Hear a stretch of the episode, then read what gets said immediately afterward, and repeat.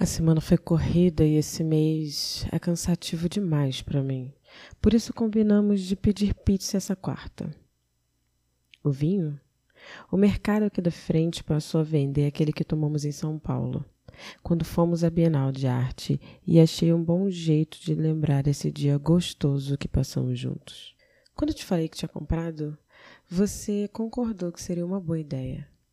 Era um Tempranillo, um dos meus vinhos favoritos. Você tocou o interfone. Eu tinha acabado de sair do banho e corri para me vestir e liberar o portão. Você percebeu a demora e eu expliquei. Não deu tempo de me perfumar e colocar os brincos. Eu estava toda de rosa e só percebi isso quando sentei para escrever. Blusa rosa de renda, saia rosa florida, lingerie de renda rosa, tudo isso em diferentes tons. A renda em cima da renda na parte superior não foi uma coisa que eu tinha pensado e nem deu tempo de olhar direito. Desci para abrir o segundo portão e esperei você subir as escadas. Você estava todo de preto. Como gosta de andar. Calça esportiva que já me conhecia, blusa preta e uma pequena bolsa onde você trazia algo que você tinha ido buscar no seu primo no caminho. Além, é claro, da bolsa transversal que você sempre tem consigo. Deve ter umas duas semanas que você parou de trazer a seda e piteira. Eu prefiro as piteiras longas de vidro, mas comprei as de papel que você gosta. Bastante da seda que eu gosto e apesar de você insistir que a sua é a melhor, passou a usar a minha. Eu aprecio seda marrom, sem cloro. Você gosta das mais fininhas e brancas, mais discretas.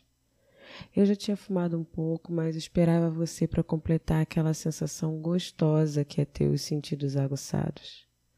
Você fez um cigarro enquanto eu terminava o picles que fazia quando parei para tomar banho. Eram de pepino, cebola com pimentão colorido, morango e quiabo. Quatro potes. Todos esfriavam aguardando a hora de serem fotografados antes que fossem colocados na geladeira. Menos o de morango, que aguardava para ser imerso na solução que esfriava a frigideira funda. Fumamos e transamos, enquanto aquela solução esfriava. À mesa, você me atualizava da sua semana e me perguntou quem cantava aquela música. Era Andarilho, da Major. E você contou de quando a fotografou num show. Daí se levantou para ficar do meu lado, mas acabou pondo as mãos nos meus ombros e me massageando. Eu disse que tinha óleo no quarto.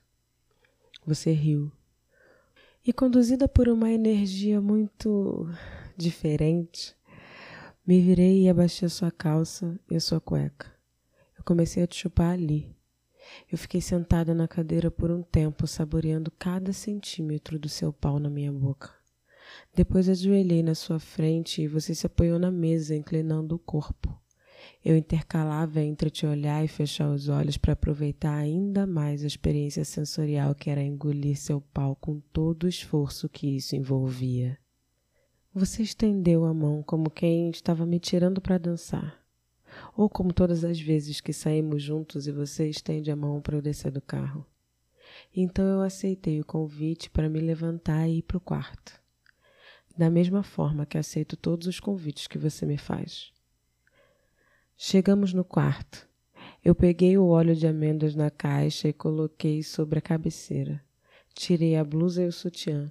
Deitei de bruços e você tirou o travesseiro debaixo da minha cabeça. Sorri.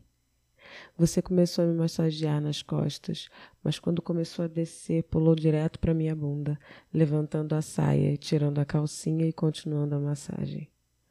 Você me pôs de quatro na cama e me chupou intercalava entre a minha buceta e o meu cu e eu não sabia se era uma preparação para o sexo anal ou só uma forma de me provocar um prazer enorme, do jeito que só você sabe como fazer.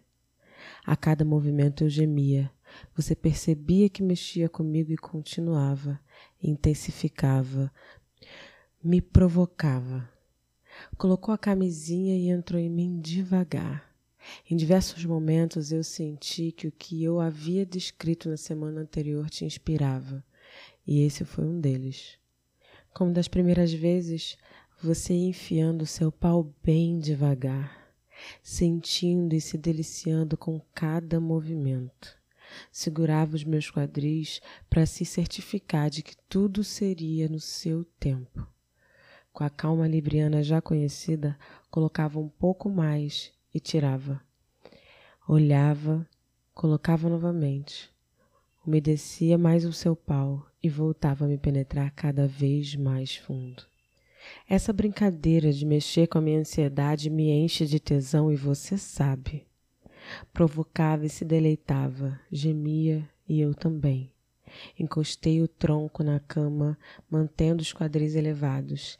Isso me fez fechar os olhos, gemer mais alto e arquear as costas para trás. Movimento que você completou com isso. Empina para mim. Essa foi a deixa para você meter fundo. Suspiramos. Você não vai de zero a cem de uma hora para outra.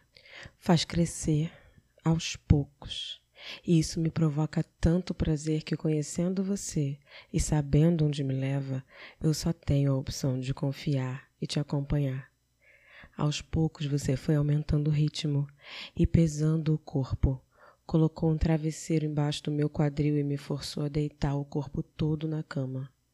Pesou seu corpo definido sobre as minhas costas, os movimentos dos nossos quadris, os seus braços me apertando, seus dedos entrelaçados nos meus e a nossa respiração ofegante e compassada me provocavam muito prazer. Gozamos juntos, e o meu orgasmo foi tão intenso que eu ri, e logo depois eu chorei. As lágrimas desciam e eu sorria compulsivamente. Suspirava. Você deitou do meu lado sem entender muito bem o que estava se passando comigo e me perguntou se eu estava bem. Eu tô maravilhosa. É rapidinho. Tô passando aqui só para te avisar que a gente tem uma página no Instagram, transacomigo.podcast. Lá a gente divulga todo o nosso conteúdo visual. A gente também avisa quando vai ter episódio novo. E também lança umas prévias para deixar você com água na boca. Segue a gente. Só não vale ser egoísta, viu? Me divide, compartilha, comenta. Chama outras pessoas para participar.